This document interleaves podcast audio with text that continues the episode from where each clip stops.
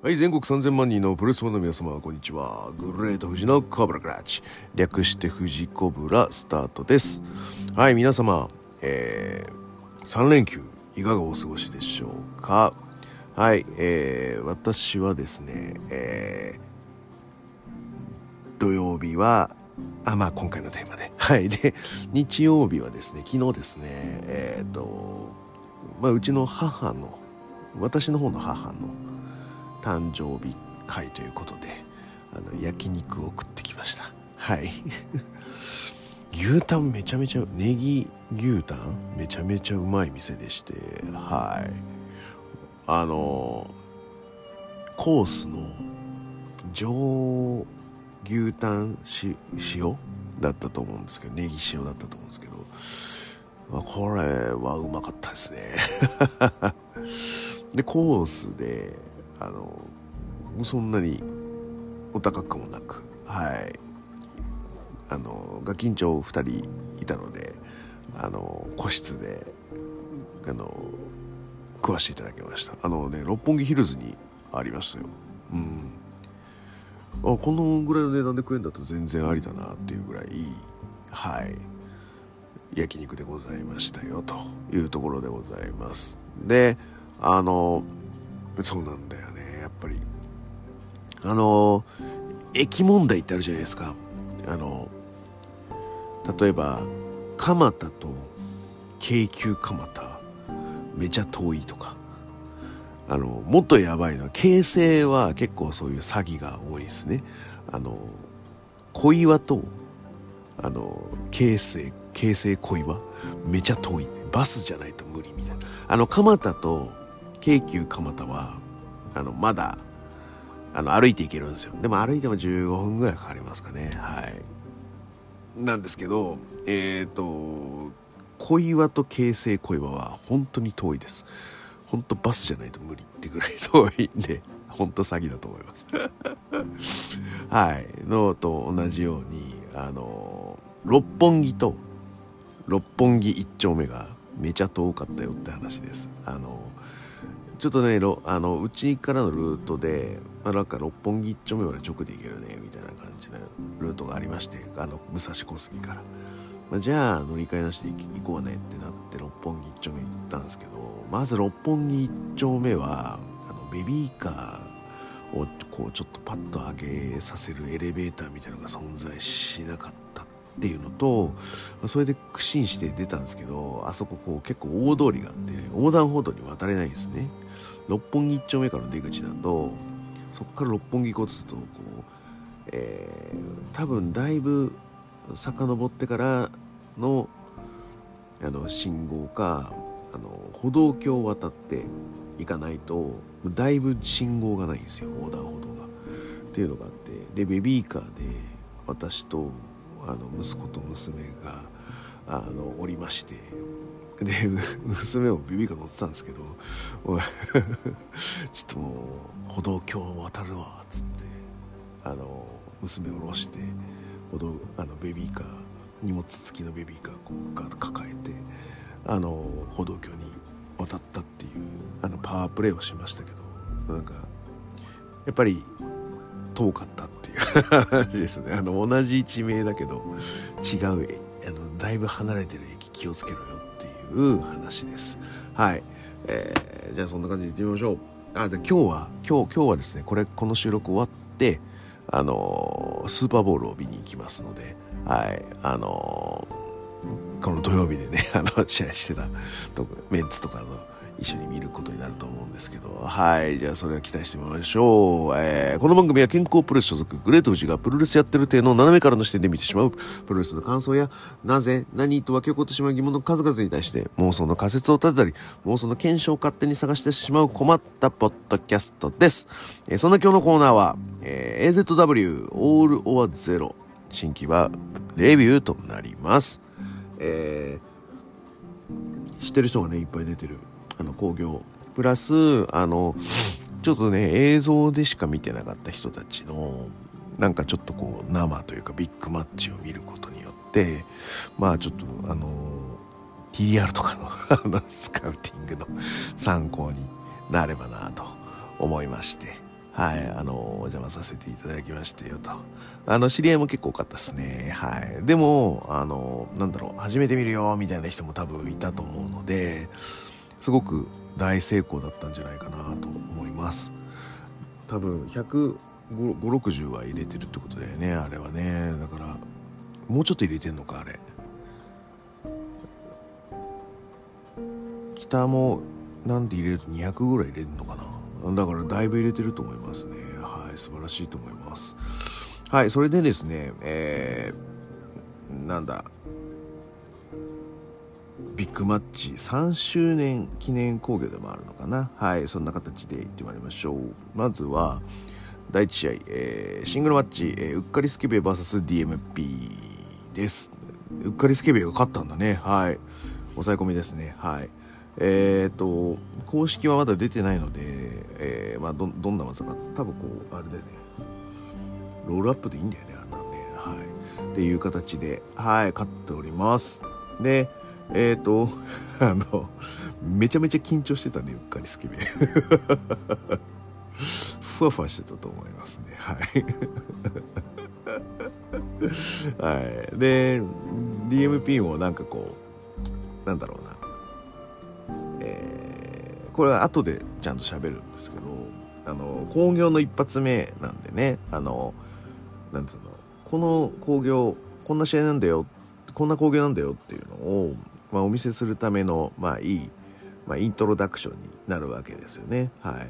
い、で、えーと、そこの役割としてはなんだろう、全体バフをかけていくっていう役割に、まあ、なるわけですよ。うん、あのだから第一でうまくしっかりやってくれたんで、あの後ろを続けようっていう、まあ、あのことをするんですけど、割とスケベ君がふわふわしてたのでそこは大変だったんじゃないかなと思いますし、まああとはそのね、あの隙を突かれて負けてしまったっていうのもあるので、まあそのやりたい構図と興行バランスっていうところに関してはあのちょっと反比例する、うん、内容だったんじゃないかなと思うので、あ反比例する、えー、お互いの目的、第一の目的と興行の目的、あとはそのエンディングに向かう目的というのではちょっと相反してたので難しかったテーマなんじゃないかなと思います。はい、まあ、だったらちょっとスタンダードはちょっと抑えてぶっ込み気味でいってもよかったのかなと思ったりとか、うん、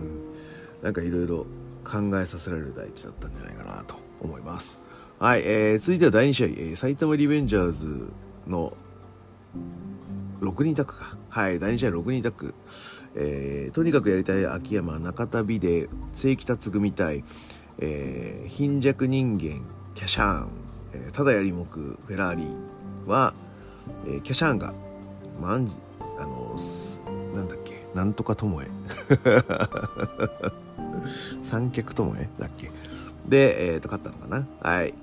えっ、ー、とこの試合実は私一番期待していまして、僕はなんつうのかな、陽の人間よりかはその陰の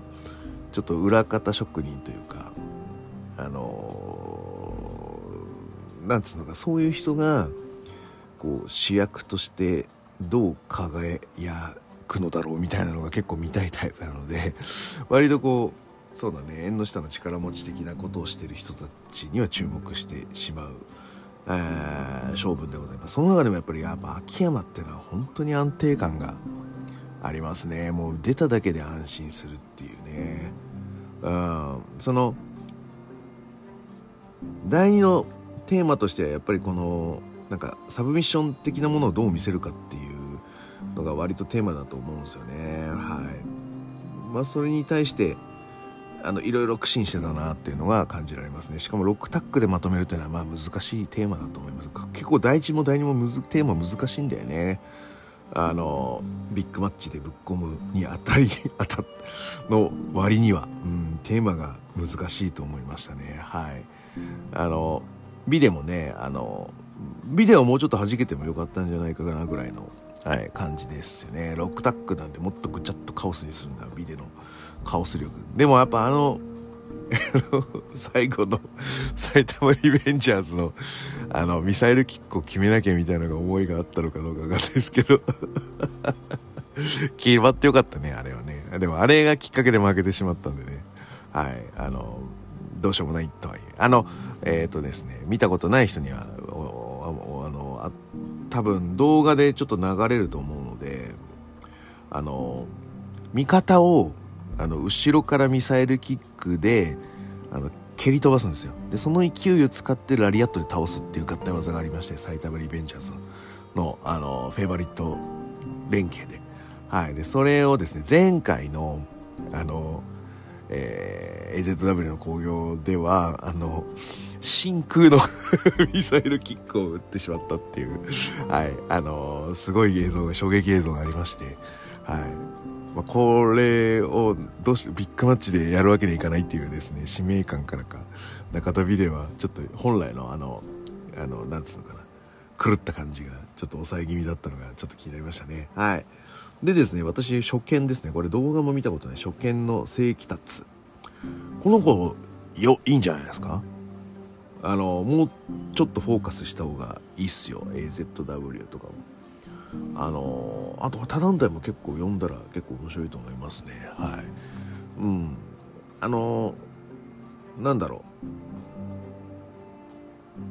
う、動きいいっすよ、動きと顔がいいんで。でただだから、あのー、すごく惜しいのはセカンドロープに立ってあのコールを受けるので、あのー、パッとうわっとやるじゃないですか、あのポーズをパッとやったら顔を一回止めてください。顔を一回止めて、でパントマイムのようにぐーっとこう重心というか首のこうた上高さを上限させないようにしてぐいっ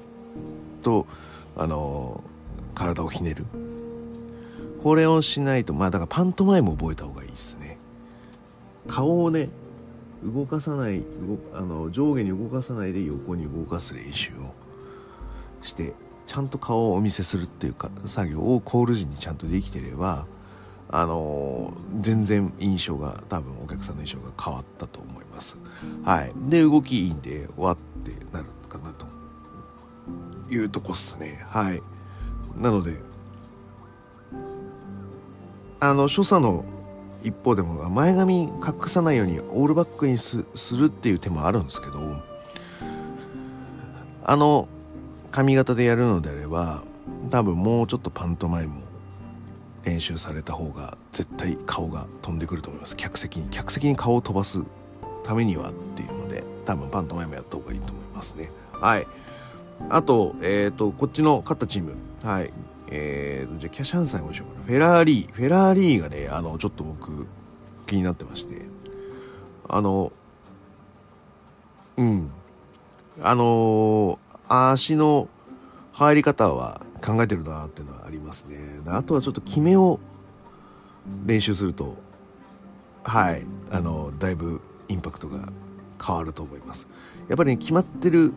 感じにしないと、はい最後は意味ない。サブミッションマスターとしてはですね、やっぱり最後決まってる感を出さないと意味ないので、あの彼はどっちかというと柔術の道場行くとか総合のジムであのちょっと習うとかして、決めのポイントをしっかりあのその手前でやってればいいので、その手前っていうかその本当に決まったらやばいぞっていうギリギリのところをしっかりあの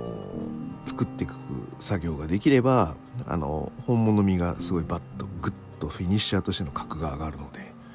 はい、ここですね。入りは結構良かったと思うので、うん、あとは、うん、決め感ですね。はい、うん、あとただやりもく、ああただやりもく、はいあのなんだろう、なんかフットサルしそうなあ, あとあの、えー、コロコロコミックスのキャラに 出, 出そうな感じの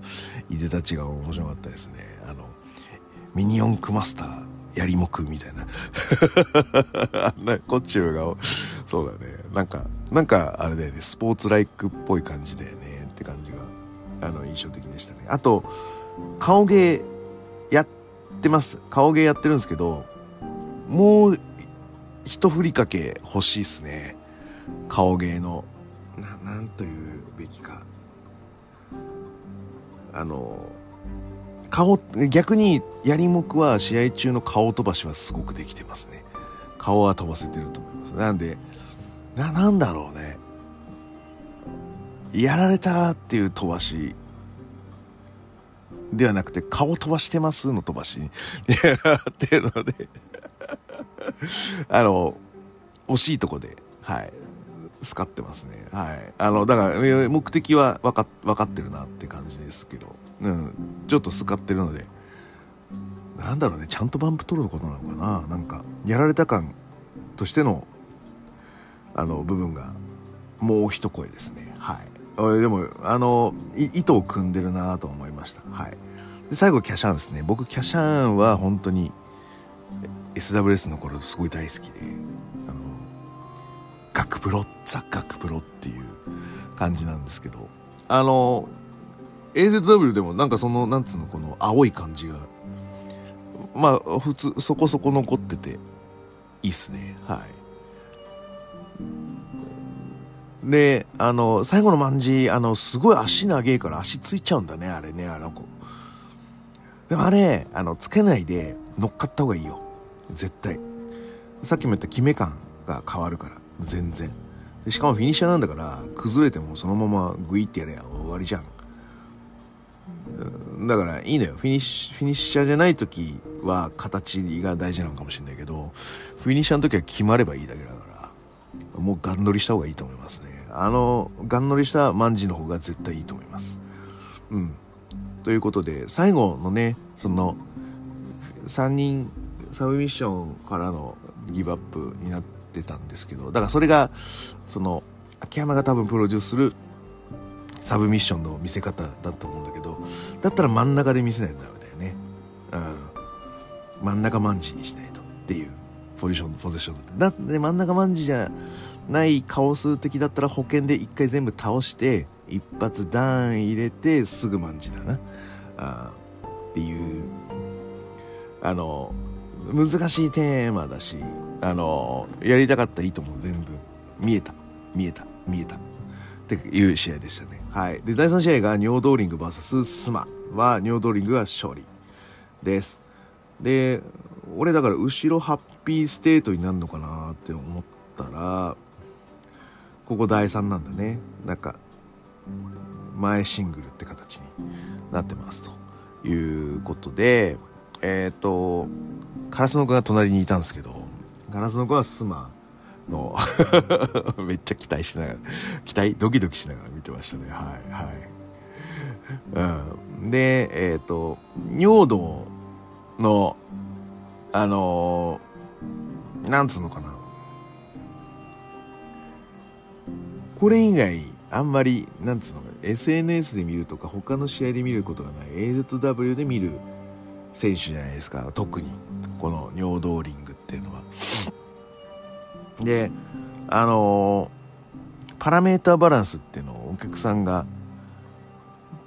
測りかねてる。いやいやお客さんじゃねえな、俺とか逆に有識者の方があちょっと測りかねてる、あのー、尿道リングなわけですよ。でえっ、ー、ともうガン振りなんだね、あのパワーファイティングにっていう感じになってるの で, でそのパワーファイティングガン振りなものという前提をまあスマがうこうさばききれなかったっていう試合だったら、うん、非常にもったいない試合でしたね。あのスマも体つきは尿ドリングより逆にでかいぐらいなので、うん、あの抑え込むか、でもハッピーステートっていうねあのキャラなんで、もうやっぱりこすく崩していくっていう感じであの い, いけばよかったんだけど、うん、尿道のいや尿道がリズムを取ってたとは言い難いんだよな、うん、あのほんうん、リズムがなかったって感じだね、この試合は。そうなの。領土が完全支配してリズムを取ってたらまだ、うん、あのなんつうのかな、違った見方ができたんだけど、見えなかったんですよね、このリズムが。で、あのこのアンダーのさん試合目までこの興行全体の中でいくと、あの興行のテーマは貫通しきれてないんですよ。あの試合のテーマは割となんだろう、みんな抑えてるかなと思って、だいさんもまあ試合のテーマとしては抑えてると思うんですよ。そのシングルであのちょっとシリアスでいくよみたいな感じの、うん、なんだけど興行のテーマとしてはあのこのさん試合とも達成できなかったので、非常にちょっとこう観客の一番後ろから見てもどかしい感じで終わった感じだね、うん、あのそれはね、やっぱ声です。声、観客の声をどうやってアンダーの早い段階で引き出すかっていうところ、いわゆる非日常を求めているじゃないですか、お客さんは。まあまあだから指令だから来て特にテーマもないっていうのはあると思うんですけど、なんかこう楽しみたいじゃないですか、お客さんだってあるんですよ。そのシーンとした会場でもやっぱり楽しみたいっていうあのー、こうオーラというかマソというかなんかこうあるわけですよ。それをこうかき集めてかき集めてこれだろうって提示するのがやっぱアンダーの役割ではあると思うんですよ。だからそのインディー集がする あのあるじゃないですか、あの声を出してるとかちょっとおちゃらけてるとかファニーとか、あれはやっぱり観客にこういかにアンダーで声出させて、であの後ろからメインに熱狂させていくかっていう、その地ならし前説なんですよね。前説ってあれじゃないですか、もう声出す練習するんですよ。はい、拍手の練習、拍手、そうですね、で笑っていきましょう、うわはははみたいな、うわははなんとかねっていじりながらさ、こう前説でちょっとこう 笑, 笑いかすを入れて、じゃあ本番の皆さん入りますんでよろしくお願いしますって言って帰ってくじゃないですか。あのプロレスの興行のアンダーの役割っていうのはやっぱそれなんだよね。うん、だからいかに声を早い段階で引き出すかで、第一はあの、まあ、いわゆる興行スタンダードを見せるっていう形では割と、まあ、なんつうのかな、礎のバフ的に捨て牌あしたとしても、まあ、第二で本当は声出させたかったんだけどサブミッションで、ね、声出しづらいんだよね。あなので第二もちょあのやりたいテーマはある程度抑えたけど興行のバーンっていう羽まではいかなかったと。じゃあここでしょうと、ここで跳ねないとっていう形だったんだよね。でそうした前に俺だったらこのだいさんでシングルぶっ込まれて相手がニョードーリングだった時はもう音だね、音、えー、残念ながらニョードーリングはでかい人間じゃないんで、もしくはあのまあ俺もでかいけど太い人間ではないので、でかい人間がバンプ取るとダーッと湧くじゃないですか。あの、うん、だから で, でかい人間がこうタックルで倒されてわーってなるのは分かるんだけど、そうでもないその太くもないし で, でかさもそこそこっていうタイプだったらバーンっていうので音を出して沸かせるっていう選択肢はなくなるんだよね。そうするとやっぱ音だよね、チョップの音とか、うん、そのエルボの音とかあいうね。あの人ラリアットがバーンって来てたからラリアットでバチーンっていう音が鳴ったら多分客はねもうそれで OK だったと思うんですけど、だから俺ずっとね音音出ろ音出ろって願ってたんだけどラリアットの相打ちとかあの陽道のラリアットのところとかすごいね願ってたんだけど音が出なくて、すごいあーすごいあの痛そうなふうに音出ない痛そうなふうに音出ないもったいないって思いながらはい見てましたね。この試合のテーマだからそのやっぱ音だと僕は思ったんで残念でしたね。はい、うん。スマもまあだからテーマとしてはもうちょっとコントロールしたかったよねっていうところだから、うーん強引に行くか受け、まあヒールテイストだったら受け回しで攻める方が妥当だよね。興行のテーマと試合のテーマには沿ってるよね。それで結局ねあの尿道が勝って、そのシングルではこの試合とメインだけじゃないですか。あまあ第一も含めたらで、いわゆるそういう風になるのでやっぱコンデーター候補になるわけですよ。興行のお客さんの中ではあシングルでこの人勝ったからああこの人強いんだっていう印象になったんで、でそれをするにはもう派手にやられるか、うん、か い, ないなしつつやられていくか で, でやっぱりどっちにしても尿道リングが強いにしていくのがまあテーマではあったと思うんでね、はい、なので伸びしろがありますすまさんはい、うん、だいよん試合です。はい、じゃあタッグマッチブラーボケニー ブイエス 男色エルジャガリコ、ちょっと待ってください。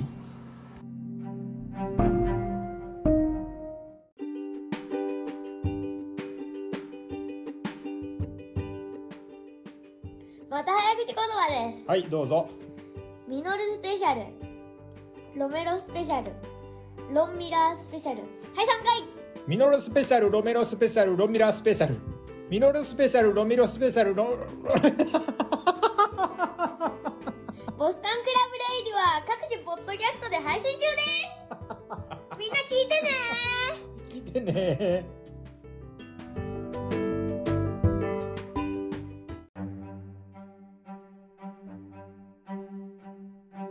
はい、えー、っと息子が起きてきましたね。はい、あーでももうそろそろ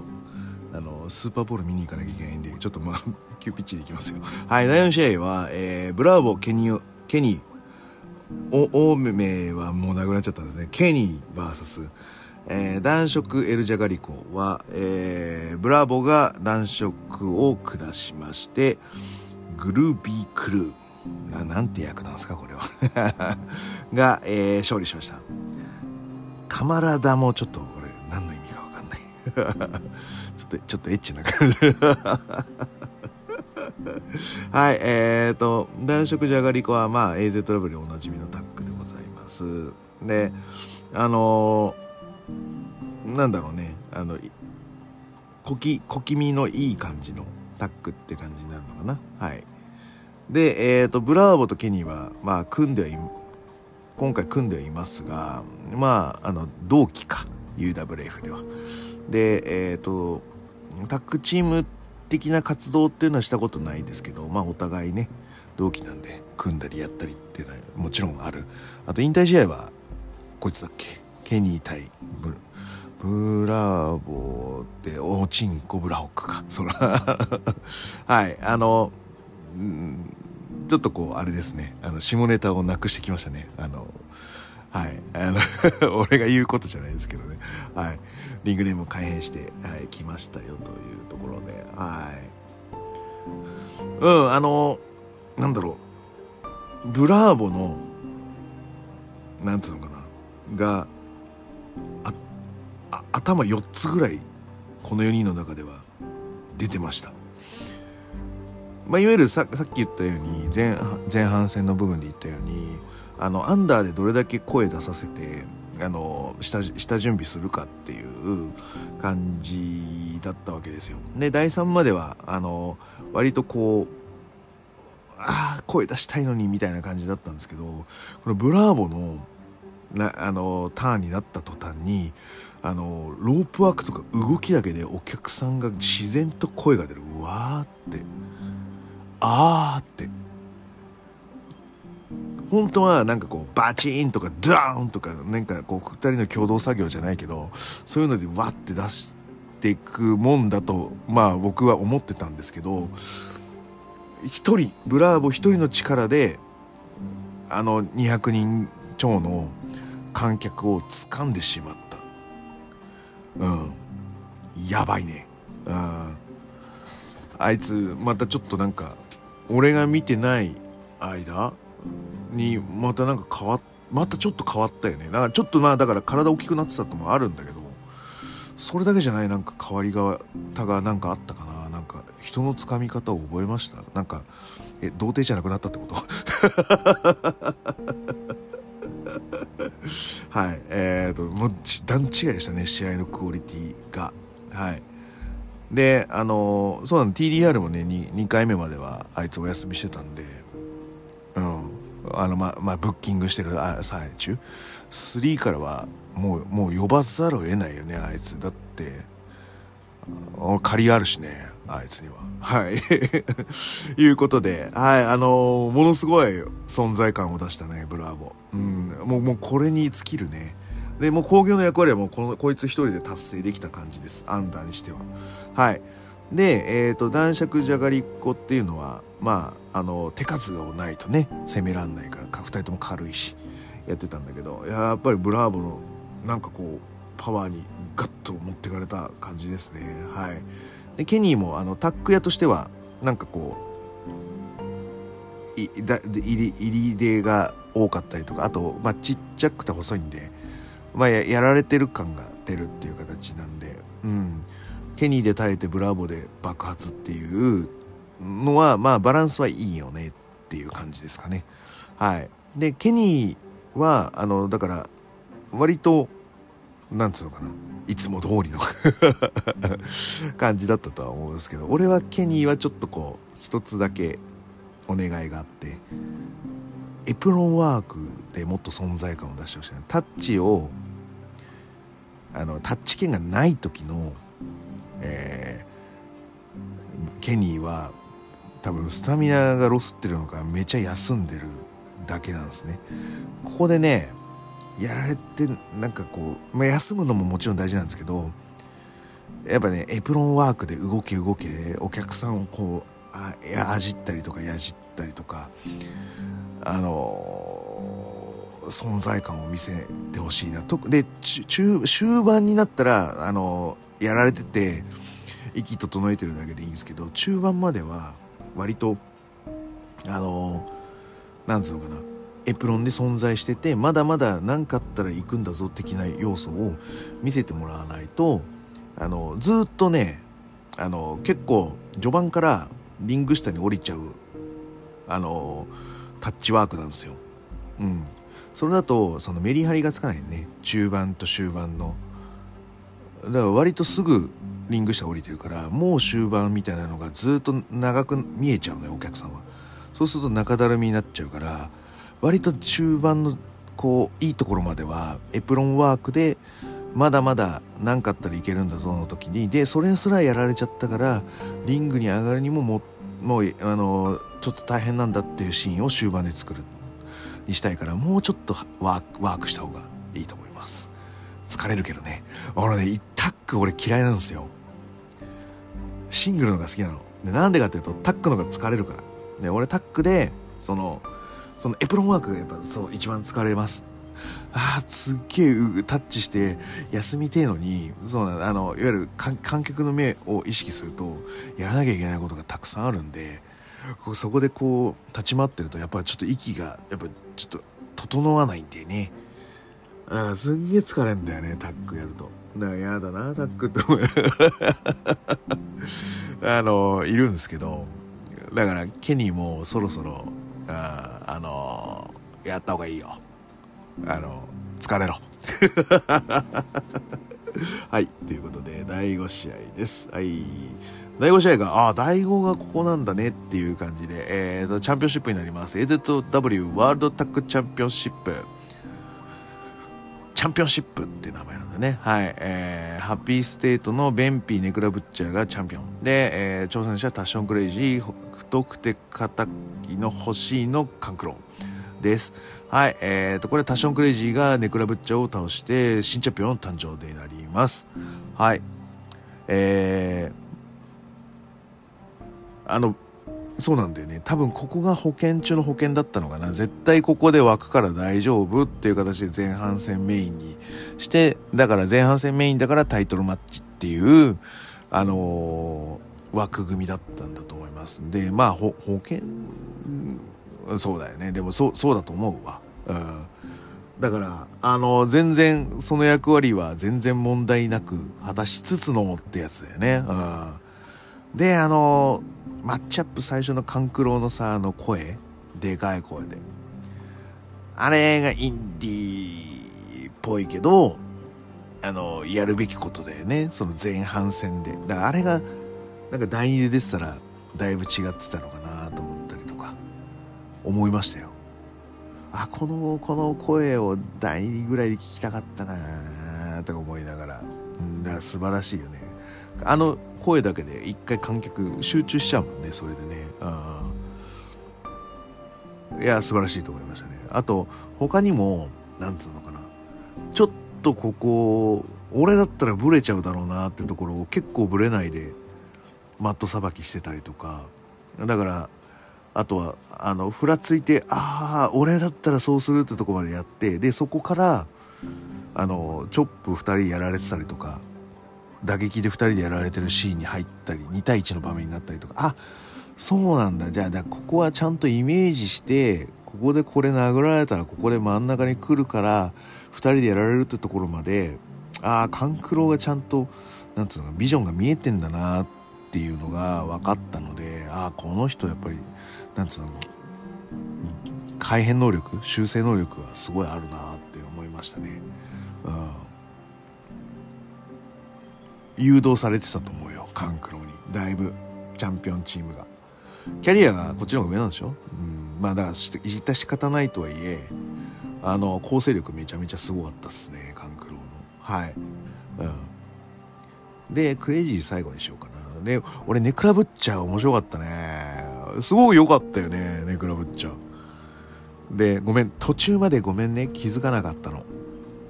あのコスチュームがあの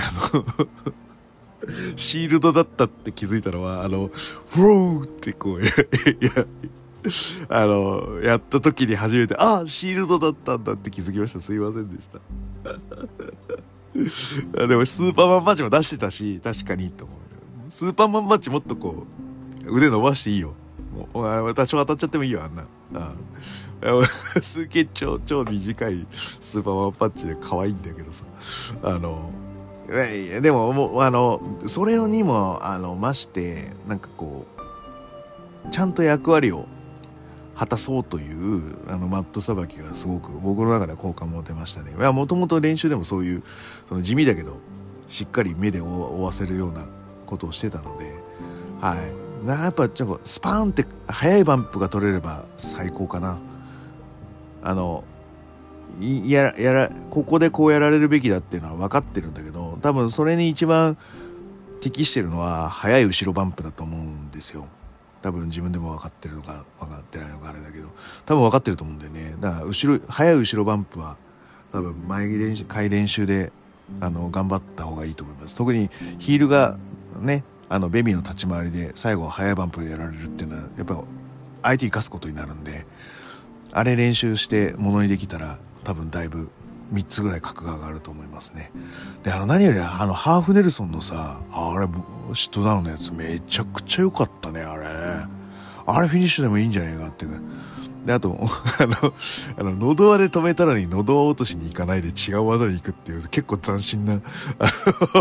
動きが僕の中ではあのちょっと目が離せませんでした。ネクラブッチャーだいぶいいっすね、はい、これちょっとなんかなんかちょっとあのなんか絡みたいですねネクラブッチャー。あの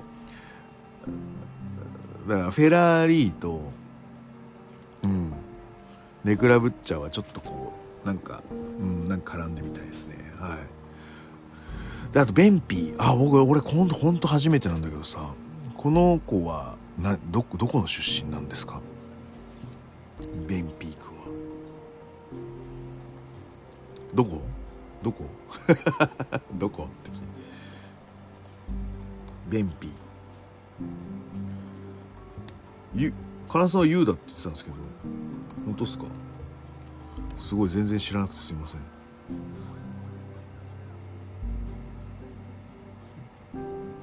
パッと出てこないね。やっぱべやっぱそうなのか優なのか。ベンピー引退試合グレートウォーカー対ベンピー、ああ ユー だやっぱり YouTube あった。あごめんごめんごめん国学院大学なんだ。ああなるほどね。めっちゃなんかあれじゃん、あの動きよかったよ、うん、あのリストの取り方の開始のところとかなんか、ああだから成り上がりも出てるからか、なんかあのインディーのなんか技を感じたね。なんかメリハリで、彼はメリハリのつけ方が分かってるなっていうのがあるし、その手数とクオリティに波がないって感じがあるんで、全部いいいいクオリティのまま、あのー、リズムを取ってるので、だいぶ使えるんじゃないのと思いましたね。はい、素晴らしい選手でしたね。はい、面白かったです。はい。で、えっと、最後、タッションクレイジー、タッションクレイジー、もうなんかもう世に出ちゃった素晴らしい選手。うん、でやっぱもうこう今年はもう大プッシュでいいんじゃないですか、このタッションクレイジー、うん、っていう感じだよね。あのチャンピオンシップも最後の勝利者でもありますし、うん、でえっと俺あのジョン・ドーの頃でめちゃめちゃちょっと好きで、この人の動き結構いいなっつって結構ガッツに言ってたんですよ。こいついいんだけどつって言ってたんですけど、はい、あの素顔になってもね、はい、あの面白さは割と健在で、あの動いてるんじゃないかなと思います。はい。でえっと彼もあれだよね、そのなんか自分では輝いてなくて、相手が輝いてるのを反射を受けて輝くタイプのレスラーだと思うので、うん、だから相手を光らせる方法っていうのをまあ何個か作ってんじゃないかなとは思いますね。はい。ネクロブッチャーが良かったのは彼が良かったのかかななのかもしれないしね、うんっていうぐらい、あのしっかりとあのなんつうのマッチクオリティを上げるスイングを自分でこうシェイクしてたなって感じがしますね。はい、面白かったと思います。はい。じゃあ続いてこれで休憩で、でセミファイナルが、えー、フォーウェイマッチ、ワールドチャンピオンシップ権利者争奪フォーウェイマッチ、ディック・ズレーター、牛久大太郎、ミヤビン、リル・クラーケンは、えー、牛久大太郎の勝利でございます。はい。えっ、ー、とトラロープで吊るせるんだね、あれね。あのであの多分権利者のカバンが重いから、あのちょっとこうたるんじゃうんだよね、あれね。やっぱ仕方ないよね、あれはね、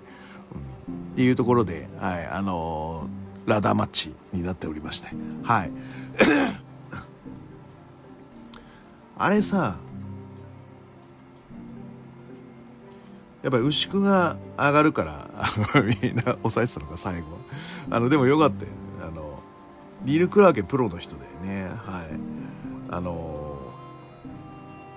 しっかりとした動きをしてたし、ミヤビンもまああのドロップキック良かったですね。はい、うん、でもいぶしモノマネレスラーあるあるな感じでしたよね。はい、うん、はあるかな。ディックもあのー、なんつうのかな、小ずるい立ち回りみたいなのをしっかりやって、あのー、うん、要素は出してたんじゃないかなと思います。はい。でやっぱ牛久は使いどころだよね。牛久以外で スリーウェイ やって、牛久で爆発みたいな基本作りをしてたかなっていう感じで、で最後あれだよね、あの牛久牛久はさ、あの最後とかよりもさ、もう入場で緊張しすぎてて花道からこけそうになってて見て見て見て映像であのもう花道ちょっとこけそうになってるから、あので最後あのラダーで撮る時もあの撮ったってなってんだけど、ケツ向けてんだよねあのあの入場がゲート側見ちゃってるから、全然あの見栄えが良くないのよ普通はさ、あれはあのあの南側の客席の方向いてあのやって、で最後撮ってでうわーってこう掲げるんだけど、ケツ向けながらわーって掲げちゃって全然絵になってないっていうね、あのそれが牛久らしいと思います。はい、はい、面白かったです。はい。えーと最後メインイベント、えー、エーゼット ワールドワールドチャンピオンシップ、薬松村 ブイエス ビニューリヒカルは、えー、ビニューリヒカルの勝利です。はい。あのー、すげえ顔がちょっとこうムカつく顔があのしっかりできている、あのいいレスラーですね、ビニューリーヒカルは。だからあのネクラブッチャーよりかはちっちゃいんですよね、うん、だからその小物の小悪小悪党感がちゃんと出てる。でネクラブッチャーはこうやっぱボディーガードにして、あのちっちゃいこうなんつうの小金持ちみたいなのがなんか悪さするみたいなシチュエーションは結構最高なんじゃないかなと思ってしてます。はい。で、えっと色も変えてね、髪の色も変えて、うん、で俺誰かに似てんなずっととか思って、化粧してないんだろうけど化粧してるみたいにちょっと唇が赤く見えたりとかね、なんかあれとか思ってたら、やっぱ稲中だったんで、クリュウが正解した。あのクリュウのツイートを見てください。あの稲中、はい、俺はあのその最初のパッと浮かんだドラゴンヘッド思い浮かんじゃって、あのヤンマガつながりではあるんですけど、あのでもちゃんと見たら稲中の方でしたね。はい。あの全然あれでしたね、間違ってましたね。はい。でもなんかその何かを思い出させるような顔で、うん、戦うビニューリー光る、一生懸命ですね。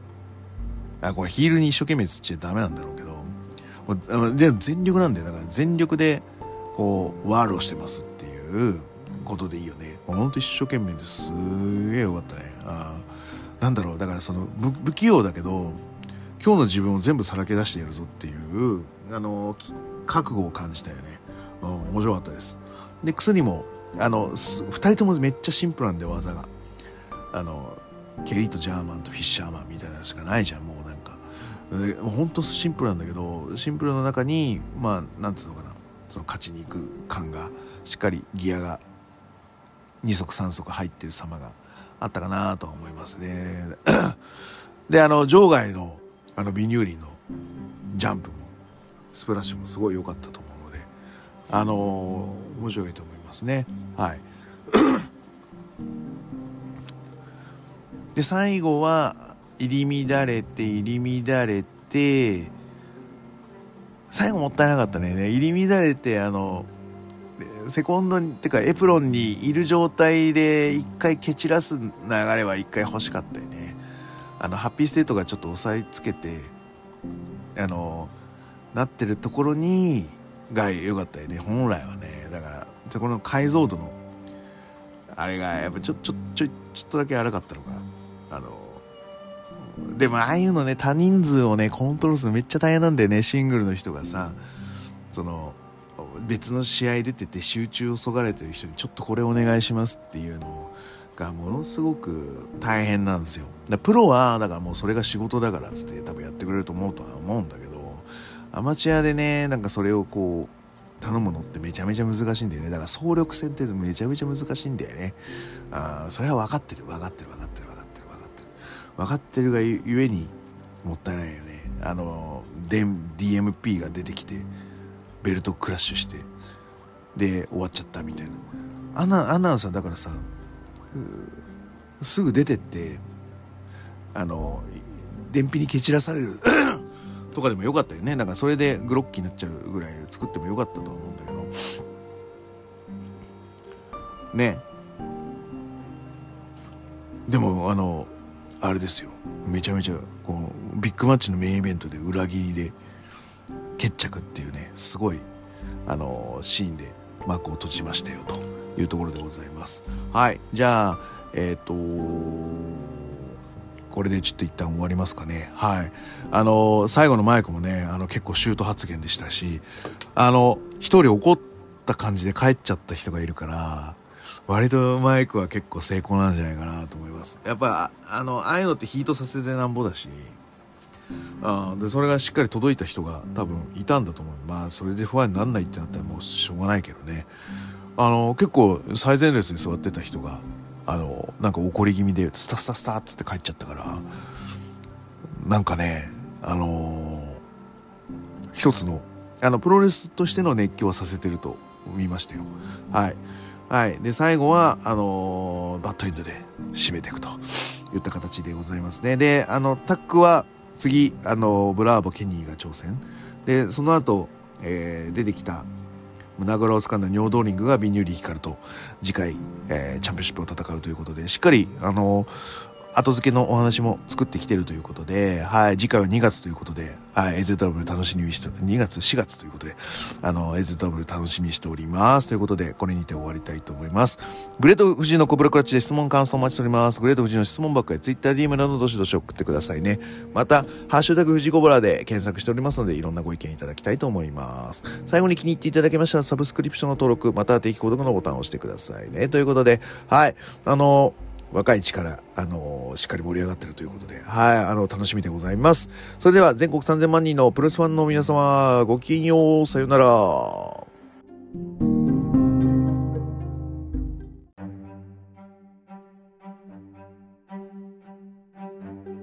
あ、はい、えーとですね、おまけです。はい。えーとですね、あのー、スーパーボールを見なきゃいけないので、割と駆け足で、喋って出てたので、ああそういえばちょ、ちょっともうちょっと言いたかったなみたいなのが確かあったはずなので、えーと、それをちょっと思い出しながら喋ろうと思います。で、あのスーパーボウルなんですけど、めちゃめちゃ面白かったですよ今年。うん、あのなんつうの、あの、まあ、サッカーとか野球でいうところの延長戦ってやつがありまして、でこれスーパーボウルっていうのはそのまあなんだ日本日本シリーズの最終戦だとか、うん、あとはなんだなんとかのなんとかの決勝戦みたいな、そういう本当の最後の最後のトップオブトップを決める試合になるんですけど、そういうのでそのサドンデスになりましたみたいなので、もうにかいめ、史上にかいめ、もうよんじゅっかいぐらいやってんのかな、なんか、うん、スーパーボウルって。その中でもあのもう に, にかいしかないという、えー、しかも近年ですね、まあそういう形になってるので、うん、かなり接戦の、うん、試合でございました。うん、まあ、細かいことはあの言うてもしょうがない、しょうがないっていうか、はい、なんでしょうけども、やっぱ個人技って大事なんだなーってやっぱ思いましたね。そのフォアザチームでね、あの工業ではさ、あのこのレビューでもそうだけど、まあ工業のためにこういろいろ や, やるべきことあるよってフォアザチームっていうのがあるんですけど、まあで全員がフォアザチームをした上ででなんですけどね、あのー、やっぱりなんかこう局面を打開するっていうのはやっぱ個人技だったりするんだよなっていうのが、あのアメフト見て非常によく感じましたし、あのー、エーゼットダブリュー の興行でもやっぱりこうブラーボの個人技でガッといったりとか、カンクロの個人技がやっぱりこう客になんか別のステージに上がらせたりとか、うん、なんかいろいろあったなーってなって、やっぱりうーん、フォアザチームの上にあのしっかりといつでも発揮できる個人技を磨かないといけないんだなーって、まあそのまあホームズっていうね選手がクォーターバックいるんですけど、チーフスのほとんど彼一人がなんつうの、もちろんその全員が勝つための動きはもちろんしてるんですけど、局面を打開するのはやっぱ個人技だったな、まあホームズの動きだったなっていうのは非常に強く感じたので、うん、やっぱりあの個人のスキル磨くのは大事だなと思いましたね。うん、はい、えーとですね、そそんな中でですね、そのあの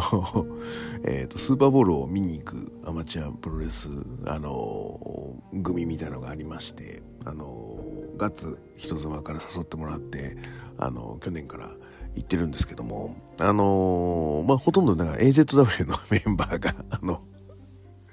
メインでして、えー、それにあのー、我々がちょっとこうアマチュアの人間がちょっとこう参加してっていうので、はい、あのー、今年はやっぱ休日っていうのもありまして、はい、なかなか、はい、盛り上がったメンバーでやらせていただきましたよという話ですね。はい。で、あのー、その中にもあのー。特にですね、あの フォーティーナイナーズ の、あの、決勝で フォーティーナイナーズ 対、えー、チーフスっていうのがあって、フォーティーナイナーズ のファン、サンフランシスコ フォーティーナイナーズ ですね。あのー、はちじゅうねんだいはもう最強ジョー・モンタナっていうですね、あの素晴らしいクォーターバックがいて最強夫人だった。まあでも一番有名どころなのかもな、あのー、アメフトで言うと、まあ、あのアパレルで言うとその フォーティーナイナーズ とレイ、レイダース、あのー、なんか海賊みたいなマークの黒いやつですね、アメフトの部分で。このふたつが多分一番人気かなって思うんですけども、はい、そんななあのー、昔から大人気の フォーティーナイナーズ のファンだった、あのー、モリモリモリクソンがですね、最後の最後にさっき言ったように延長戦であのもう勝つ瞬間みたいなところ、 フォーティーナイナーズ 勝つ瞬間をみんなで撮ろうよみたいな感じであのー、動画で撮ってたんですけど、あのとか写真で撮ってたんですけど、もうあのえーっていう逆転負けになっちゃって、あのー、最後土下寝で死んでましたね。はい本当にかわいそうだなと思いましたけどはいで、そんなモリモリモリクソンはですね、そうなんですよ。それ言い忘れてたなと思って、レフリーをやってまして、エーゼットダブリュー の興行では。で、あの、アンダーの試合とかをやってたんですけど、ま、まあまあなんか楽しそうにやってたなって、なんかニコニコしながらレフリングしてたのが、すごく印象的でしたね、モリクソンの。はい。レ、レフ、レスラーとしては、どうなん?もうレフリーの方で、ね、頑張るみたいな感じなのかな。なんかそこはちょっと詳しくは聞かなかったんですけども、モリクソンのレフリー笑顔がなんか印象的でしたね。はい。うん、同じくあのレフリーではあの千円井上選手でいいのかさんかくんくんくんかないうのであのー、いましたね。はい。あのー、久々だったね。うん。なんで、ああ、こういう、なんかあの、ディックも最後ツイートで言ってましたけど、あの、会えない人に会えるっていうのが、まあなんかその、記念、あの、大きなイベントで、あの、面倒かもしれないけど、やる意義があるよねっていうのは、確かまさにそういう感じだよね。祭りで、あのー、会える人、うん。で、そこに、こう、望む人、あの、両方いて、うん、両方素晴らしいと。うん。まさにそういう形で久しぶりに会えたのがセイノエ選手ですね。はい。うん。あとまああのー、そういう意味で言うとあのスタッフもやっぱり アイゼットダブリュー 充実してていいですね。はい。あのー、いろんな試合出てないですけどもやってた人がいたのが見えたので、うーんやっぱりそういうスタッフ力大きい団体に必要ですよね。あのーケンプロだったり ティーディーアール だったりもあのー、やっぱりいるんですよね。その試合は出ないですけどあのお手伝いいただいてるスタッフというのがなんでそういう人たちはやっぱ本当大事にしないといけないなと思いますね。はい。で最後にねあの牛久のあのプロプロレスの話超超はしょっちゃったかなっていうのがあるので。俺すごいあのさんにんあのボディスラムでまとめてあのプレスの大好きだよ俺。あのブラソデブラダーとかがよくやってるメキシコのうんやつああいうの大好きです俺、うん、あれは自分のアイデアかどうかわからないですけどあれはいいのは続けた方がいいと思います。多人数の部分でね。でえっともうあの体格なんであの蹴散らす系っていうのは絵になるのはもう見えてる。はい、ああいう、うん、あのー、絵になるプラスなんつうのかなまとめてみたいなのとかあとはこう、うーん、爆散系最後のこう落ちとしてダーンっていう感じの、うん、技っていうのは非常に映えますよね、うん、であのー、結果権利証というものをね持っている強みあの、まあ、なんかど、ドジなねあのこといっぱいやってますけどあの エーゼットダブリュー ってそういう天然さも結構許されるというかあのうん内包されて叱るべきキャラクター性っていうまあなんか包容力のある団体なのですごく牛久豪太郎今一番なんつうの、見たいって思わされてると思うんですね。はい。あとはその牛久大太郎についてくファンをもう増やせば、もう本当に間違いなく エーゼットダブリュー とか アールエーダブリュー に来たい、牛久がいるから見たいって言わせるファンをもう本当に作るだけっていう感じになってきてはいると思うんですけど、レスラーとしてはだいぶ美味しくなってきましたね。はい。まあそんな感じかな。あとはその、あ、ディックお疲れ様でしたっていう感じですね。最後本当にあのああいうまとめるの大変だよね。うん、しかもななしあいでまとめるから興行のタイムラインっていうのも非常に難しい格好になってると思うので、あのー、それをまとめ上げたのは本当に素晴らしいと思いますね。はい。じゃあそんな形で終わろうかな。はい。うん。はい。では、おまけ、終わりです。はい。あー、さんれんきも終わり、仕事が始まりますの。はい。ということで、頑張りましょう。それでは全国さんぜんまんにんのアマチュアプロレスファンの皆様、ごきげんよう。さようなら。